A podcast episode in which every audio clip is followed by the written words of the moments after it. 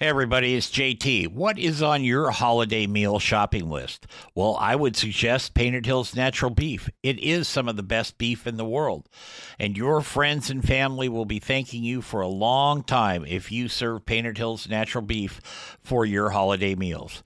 And now you can buy it online just by going to PaintedHillsBeef.com.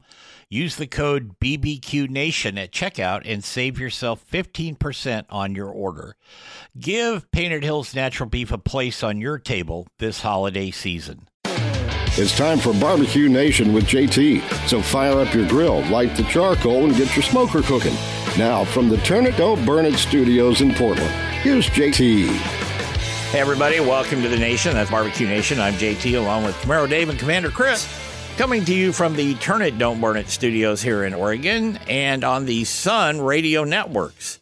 Well, first of all, before I introduce our guest who's returning for another appearance this week, I'd like to thank the folks at Painted Hills Natural Beef, beef the way nature intended.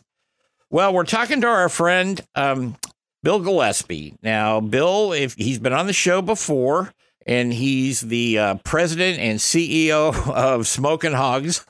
Pitmaster back there, won a ton of stuff, you know, been to the Jack, been to the Royal, been pretty much everywhere. But he's got a new book out, and the new book is Hot and Fast Barbecue on Your Weber Smoky Mountain Cooker. And, you know, we haven't spent a lot of time talking about this particular cooker since the last time that Bill was on the show, which I looked was about a year and a half ago.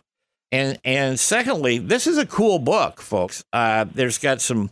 The photography is phenomenal, and there's some great recipes in there, and there's a lot of little tips and insights from Bill. So I'm going to shut up here and say, welcome, buddy. How are you?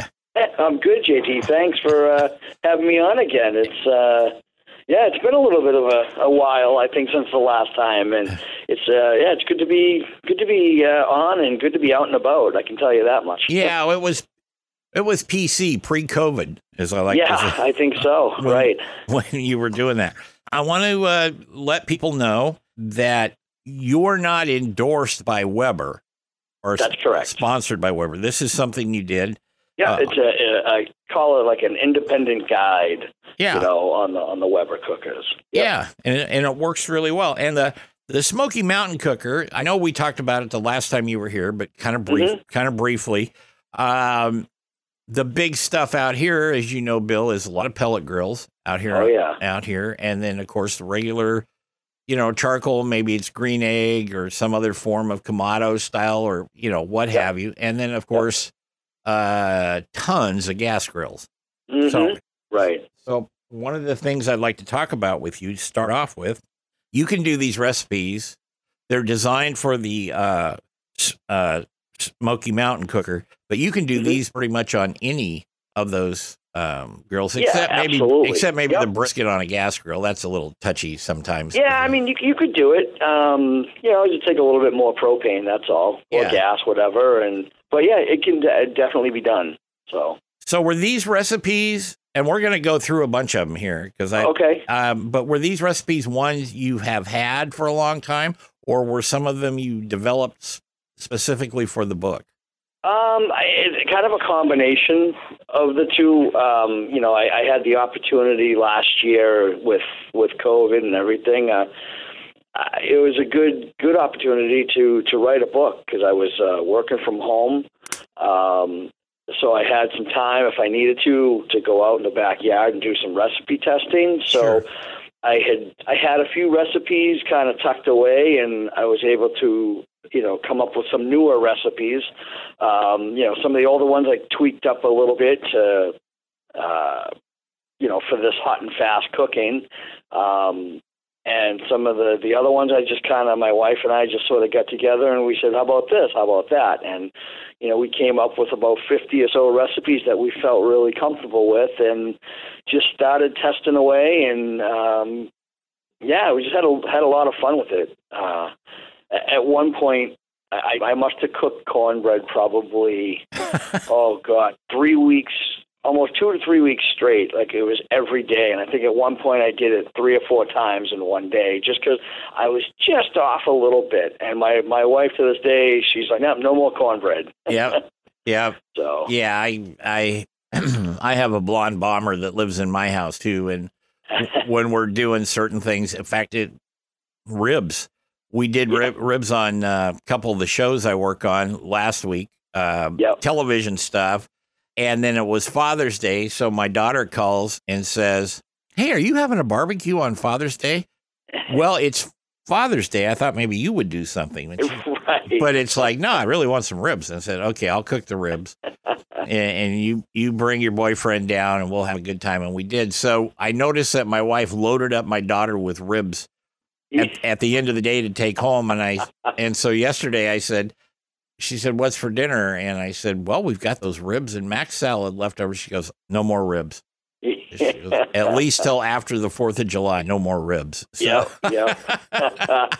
Oh yeah. My wife does the same.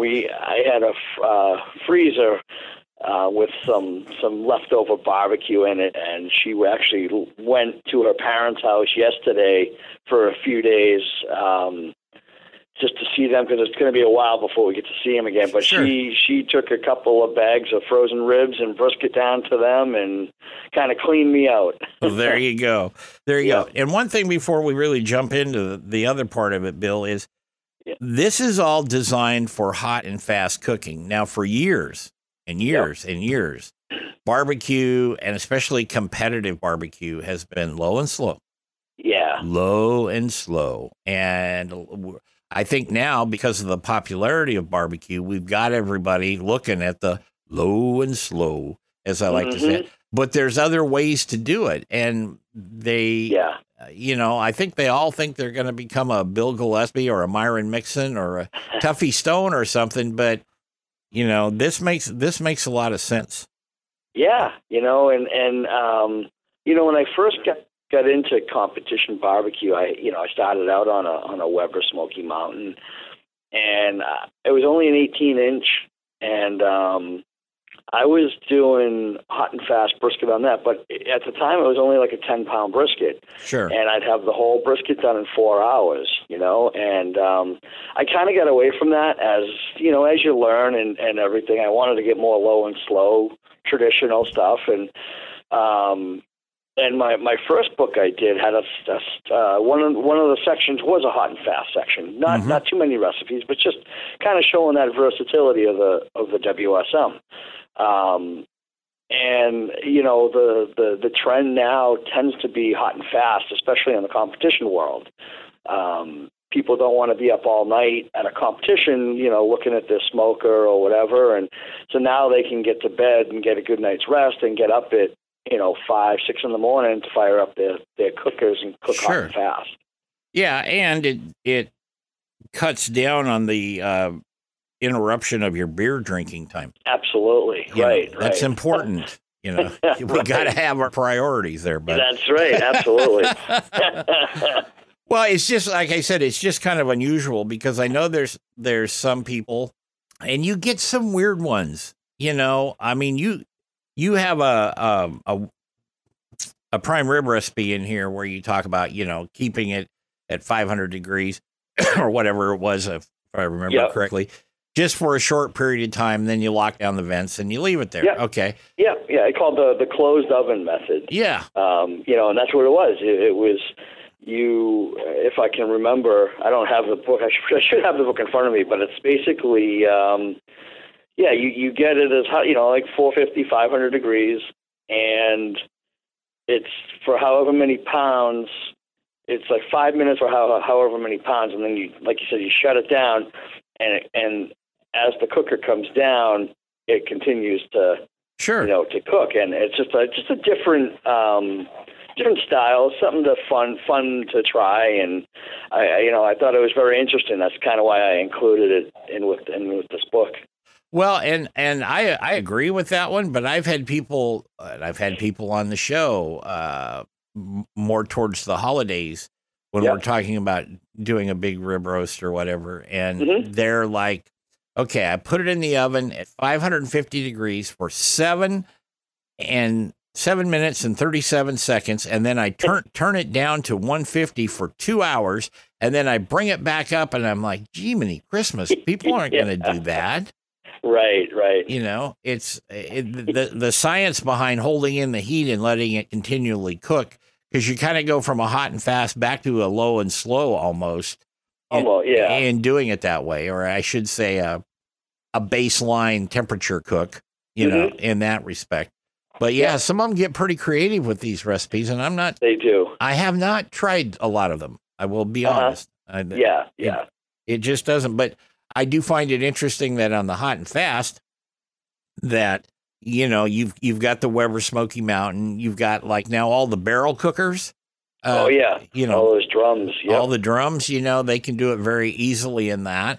You can do it in a regular old Weber like that. You could do it, and so it kind of hard to do it in a pellet though.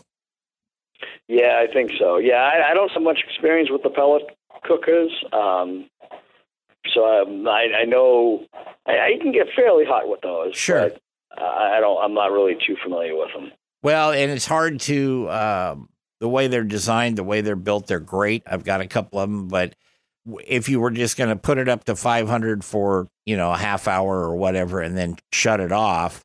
Yeah. And let it hold it, that probably won't hold the heat as well. Yeah. I think because of the metal is pretty thin. Yeah. Yeah. Where you use, you know, your Weber Smoky Mountain or one of the drums, they'll hold it for quite a while. They will, and just because the coal is still in there, and it's just a big mass of coal, and it's slowly, you know, kind of putting itself out by closing all the vents, but you still have all that heat in there. Yeah, it does. We're talking with Bill Gillespie. His new book is Hot and Fast Barbecue on Your Weber Smoky Mountain Cooker. Master the quickest method to smoking mouth-watering meats, and he's got some great photography in this book. And It's pretty well. It's mouthwatering. I'm just going to say. Yeah, Ken Goodman. He is. He's awesome. He's done all four of my cookbooks. We're going to take a break. Bill Gillespie and I from Smokin' Hogs will be back to talk more about the recipes in his book. Before we go to break, really quick, I want to say hi to a couple of new affiliates: KATL in Billings, Montana, and KZWY in Sheridan, Wyoming. Thanks, guys, for having us on your airwaves. Barbecue Nation will be back right after this.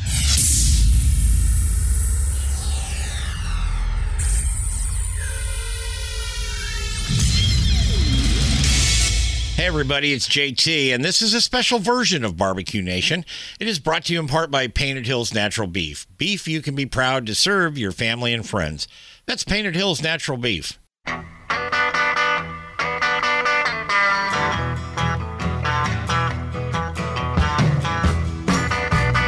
Welcome back to Barbecue Nation. I'm your host, JT, here on the Sun Radio Network, and we're talking with Bill Gillespie, from Smokin' Hogs Barbecue. He's the commander-in-chief of that outfit, but he's also an author, Hot and Fast Barbecue on Your Weber Smoky Mountain Cooker. We're going to talk to Bill in a second about some of his recipes. If you would like to reach out to us, it's pretty simple. You just go to BBQ Nation, that's bbqnationjt.com, and there's an icon there to send me a message. Comes right into my mailbox, and I'll answer any questions or have one of our guests answer questions for you. So that's a good thing. And, of course, we're on Facebook and Twitter, and I don't know how many anymore. We just added some more social media platforms, Bill, and it's getting crazy. It is. I can only keep track of so many of them. I'm a Twitter guy because I got a lot of friends on Twitter, or people I made friendships with, you know. Yep. And a lot of fun stuff, not too snarky or anything. So that's kind of the one I personally stick with. Yep. Because some of the other ones are pretty nuts. As far as my wife's been trying to get me to do more on Instagram, and it's pretty simple. I like it. You know, you just couple of pictures or a quick little video, and you know, a little caption to it and whatnot. And it's so my wife does more of the Instagram stuff than I do. I kind of gravitate towards the whole Facebook thing. And sure. You know, but, you know, I mean, there's so many out there now, and it's, I don't want to get too overwhelmed with it. So I just basically Twitter, Instagram, and Facebook. There you go. There you go. So last segment, we were talking about your cornbread, and in the book it's got the honey cheddar cornbread.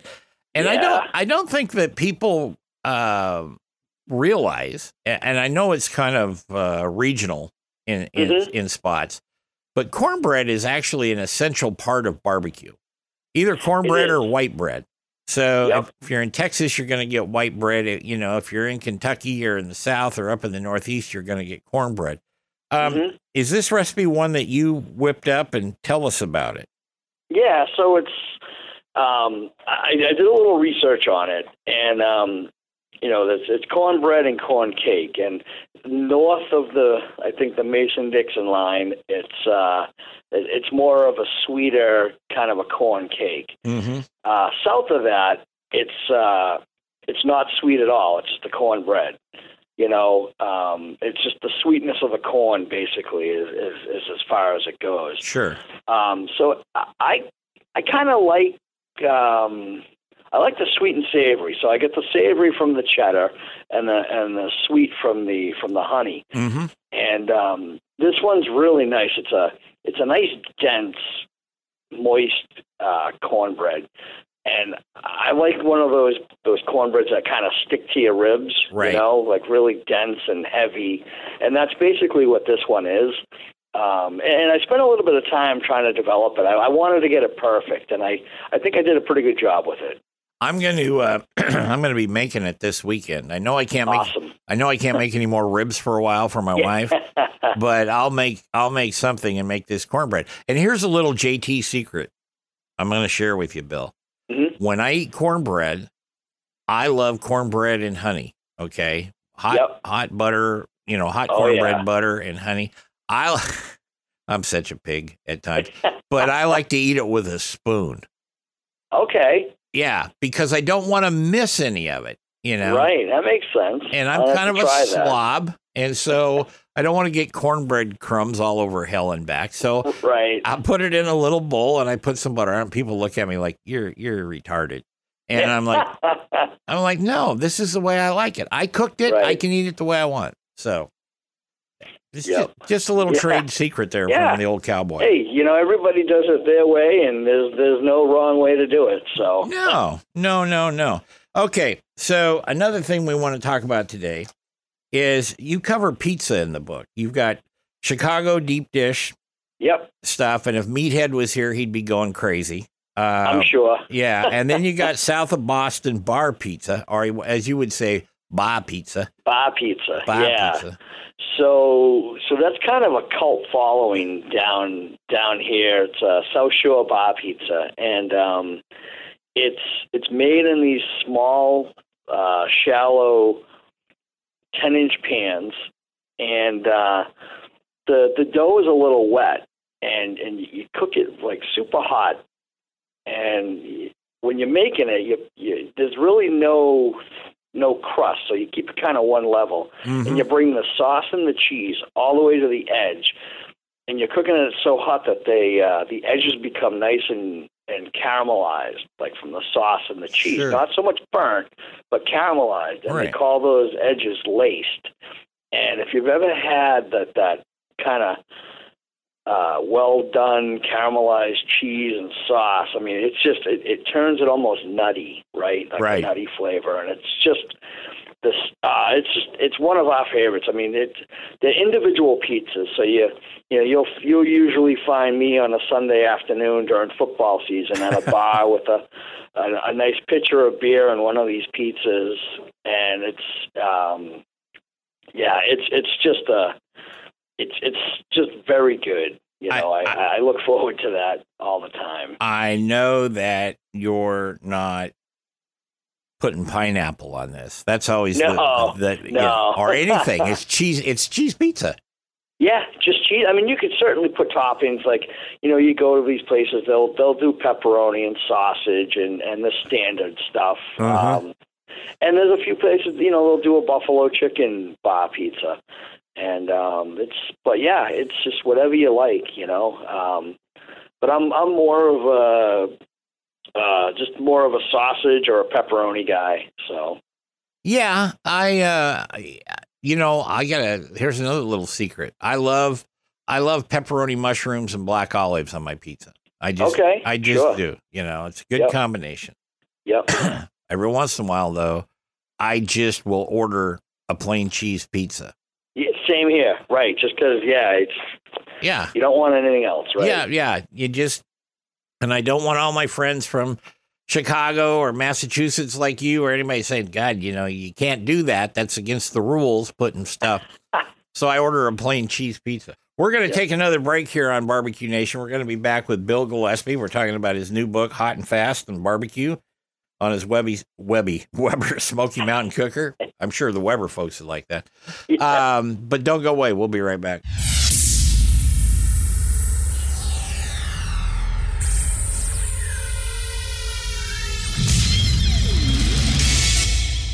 If you're enjoying JT and his show, come check out my podcast, Around the House with Eric G., where we talk home improvement and design. Right here where you catch this podcast. Head to AroundTheHouseOnline.com.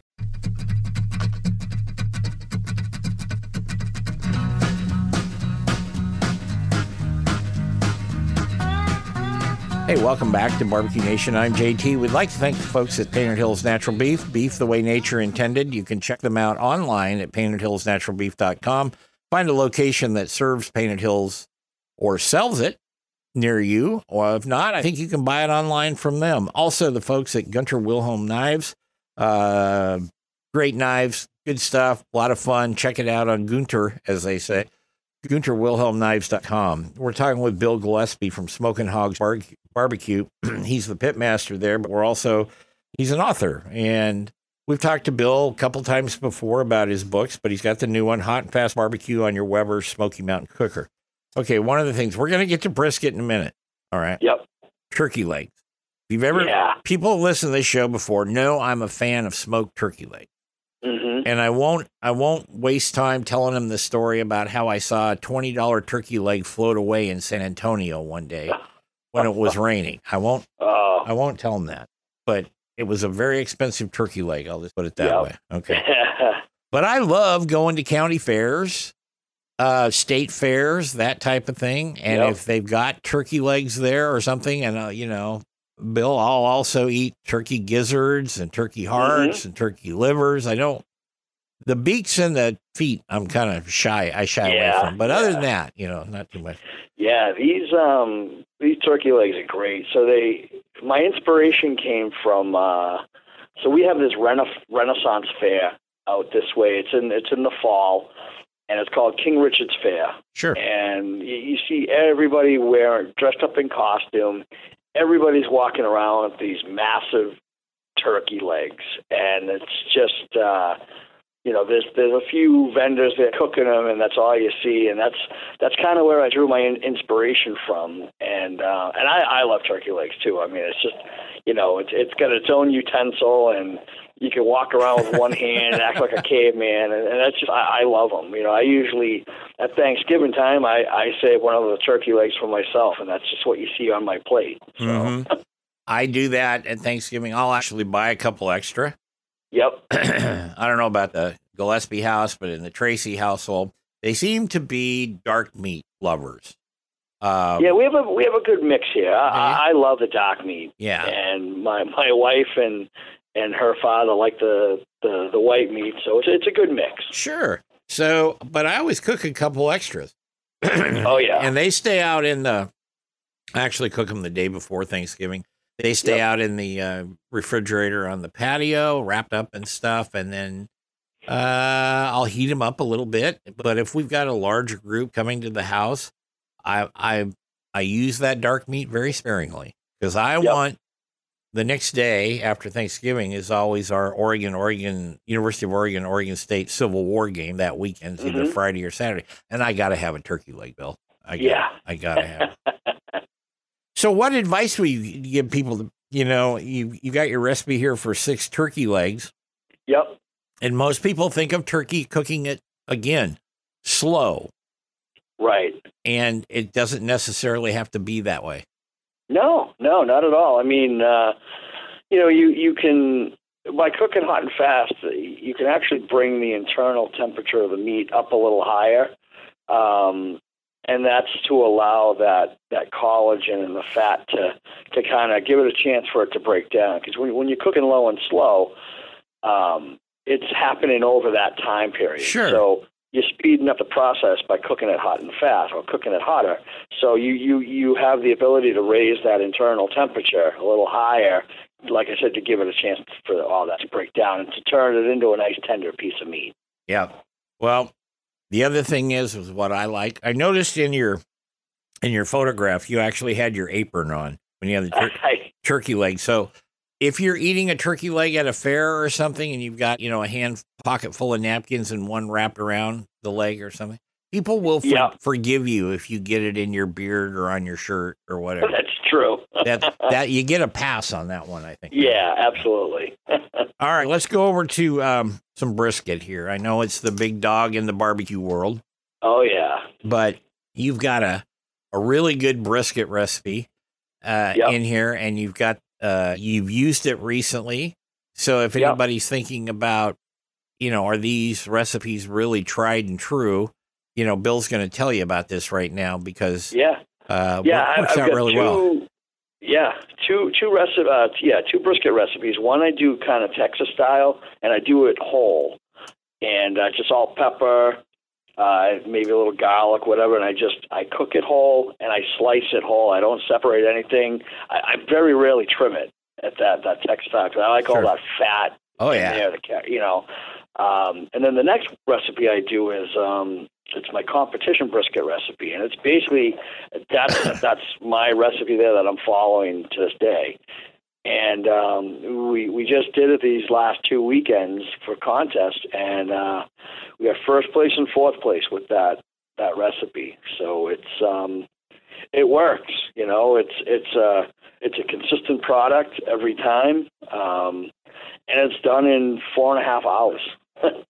Yeah, that's something that people, we talked about it at the beginning of the show and before the show. People have been kind of trained to think, like, if you're going to cook a brisket, you've got to be up for, 12 to 16 hours, depending on how you're doing it that. I've done that many times, sure. But yeah, me too. But I also like the ones that I can knock out in about 8 or 9 hours and then wrap them up, throw them in the cooler and go do something else, Yeah. So that's what's the difference? I know your Texas style, you do the kind of the Dalmatian rub, the salt and pepper and a little garlic. What's the difference between that and what you're doing on your competition brisket? So, like I said, I for the competition, I separate the flat and the points. I cook them individually. Mm-hmm. I'll inject the flat and the point. I'll wrap them in foil with a little bit of a braising liquid.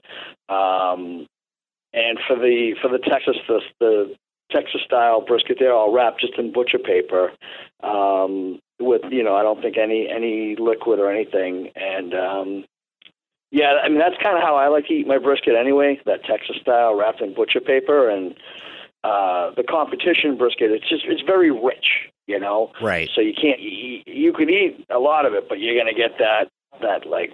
Not sour stomach, but that, that rich, have you eaten too much rich food? It just kind of, you just got to be careful when you're eating it because you can definitely overeat it. I've done that many a times because it's so good. And I just can't stop myself because I love brisket. It's probably one of my favorite barbecue foods to cook and to eat.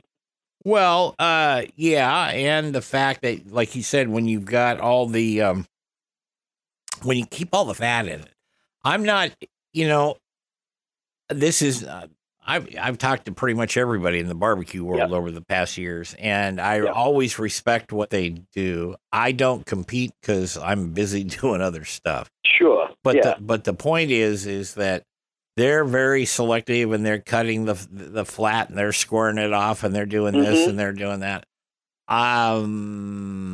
If I do separate them, I just might cut it off. Sure. Right. And cook the point doing something, another time or whatever. Yep. But I also like the fat on it because I think that's what people like. Know, they're not going to get, if you go to a barbecue joint and are eating, are you really wanting to pay, $15 or whatever for you know, a brisket sandwich or $25 for brisket and links and ribs or whatever, kind of a sampler plate or whatever it is in your part of the country. It doesn't matter. Yeah. I think you want some flavor. Oh, definitely. And you want that fat, man. You want that little bit of grease running right out of the corner of your mouth. Down. You absolutely do. And you get a little bit of rub on there, and it gets that nice kind of dark bark on there. Yeah. Yeah, that's absolutely what I go for. Yeah, you gotta do that, folks. I mean, you can do all the trimming and stuff if you want to learn how to do that, or if you got aspirations to compete. Absolutely, you're going to need to know how to do that. Yeah, but there's nothing like just taking a big piece of that and slicing it and. Oh, yeah. And if that fat is done right, you could take it out and spread it like butter on a piece of toast. Oh, yeah. Yeah. Yeah. Well, I'm sure that's happened, actually, a time or two. And so do you, in your other ones, do you inject your briskets when you're competing and stuff? When I'm competing, I do. Yeah. I don't do it, like I said, for myself at home. I just, and the reason I inject when I compete is you're trying to get that little edge over your competitor.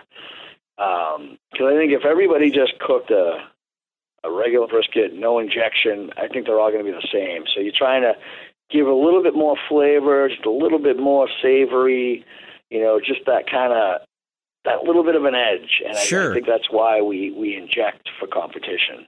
Yeah, I because I don't compete. I've judged a few, but I don't compete. Yep. And so, like I said, I respect what everybody does, getting their, their briskets or their ribs or their pull or whatever they're working on and doing that stuff. And also, there's kind of a fine line of over-injecting because you don't want to take the injection. That's, it's very salty and it's just not. It wouldn't go very well. I mean, you could kill it by over-injecting. So you got to be careful of how much you inject and the different quantities as far as like the injection itself versus what that you mix with the water and everything. You know what I mean? Sure. We're going to take a break here, and we're going to be back with Bill Gillespie, his new book, Hot and Fast Barbecue on Your Weber Smoky Mountain Cooker. Master the quickest methods to smoking mouthwatering meat. Well, we're going to be talking chicken when we come back because that's something we really haven't talked about in this show yet. And it's also something that gets screwed up on barbecues all around the world is chicken. And Bill's going to tell us how he makes it. And I guarantee you it won't get screwed up. We'll be right back.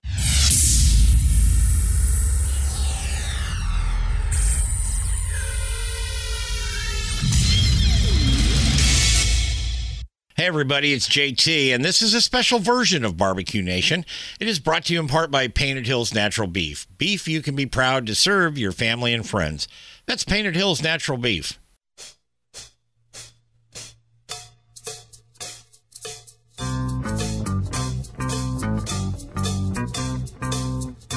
Welcome back to Barbecue Nation. I'm JT.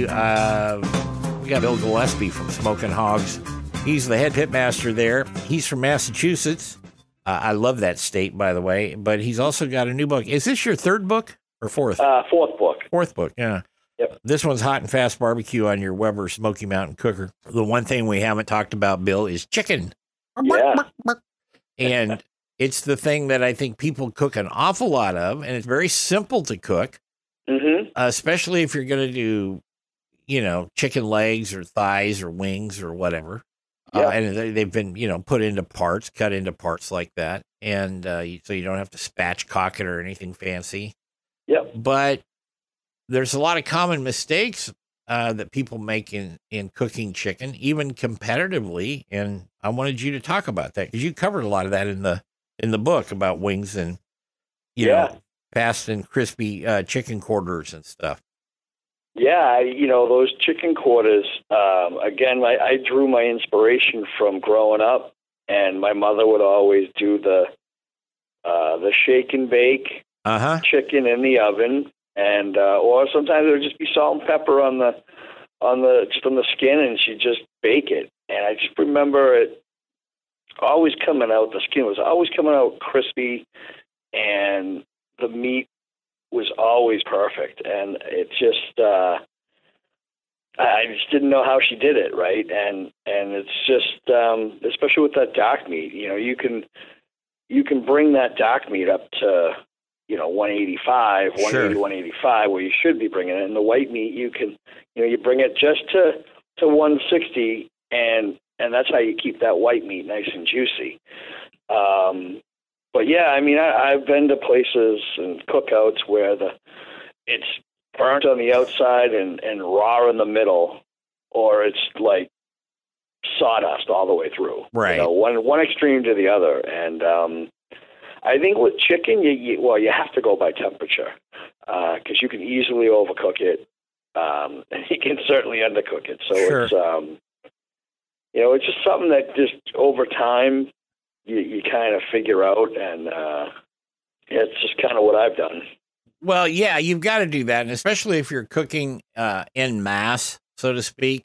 Mm-hmm. If you're going to be, you know, doing a big 4th of July bash, and you've got 20